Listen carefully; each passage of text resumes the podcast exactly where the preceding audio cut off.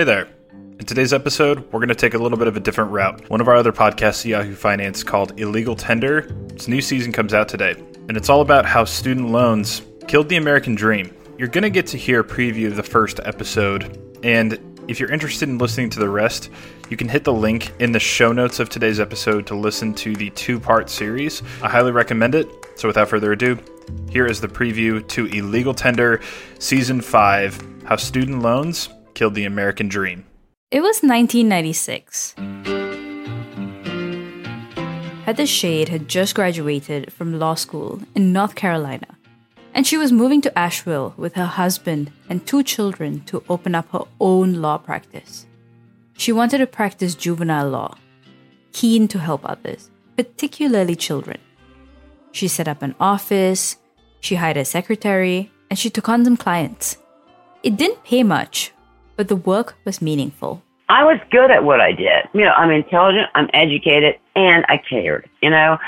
And I worked probably 50, 60 hours a week uh, with the children, then raised my family, worked very hard. I represented some juveniles that you would think, you know, would be lost, but, uh, you know, I would work with them. At that time, when I was doing some of the delinquency work, we got paid, I think it was $145 by the state you know, whether we were, were in court, you know, one time or 20 times, it didn't matter. We had a flat fee at that time, but that's not what mattered to me. You know, I would talk to these kids as long as I needed to, to build their trust, to talk to them and try and redirect them from the path they're on. But pretty soon, things began to unravel.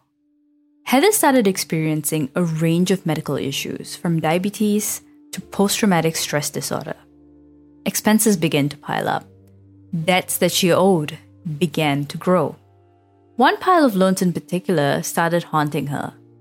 Back in the summer of 96, when she had graduated, Heather had owed about $100,000 in student loan debt. She was going to pay it back.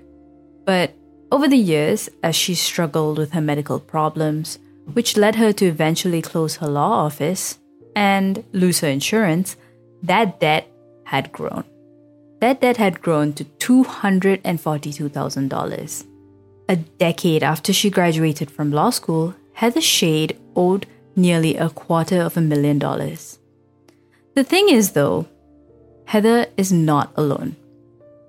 Heather Shade is just one of the millions of student loan borrowers across the United States who took out money to embark on a career or to fulfill a dream or to simply get educated and are now standing waist deep in student loan debt. How did we get here? To hear the full series, find Illegal Tender wherever you listen to podcasts or hit the link in the show notes of this episode.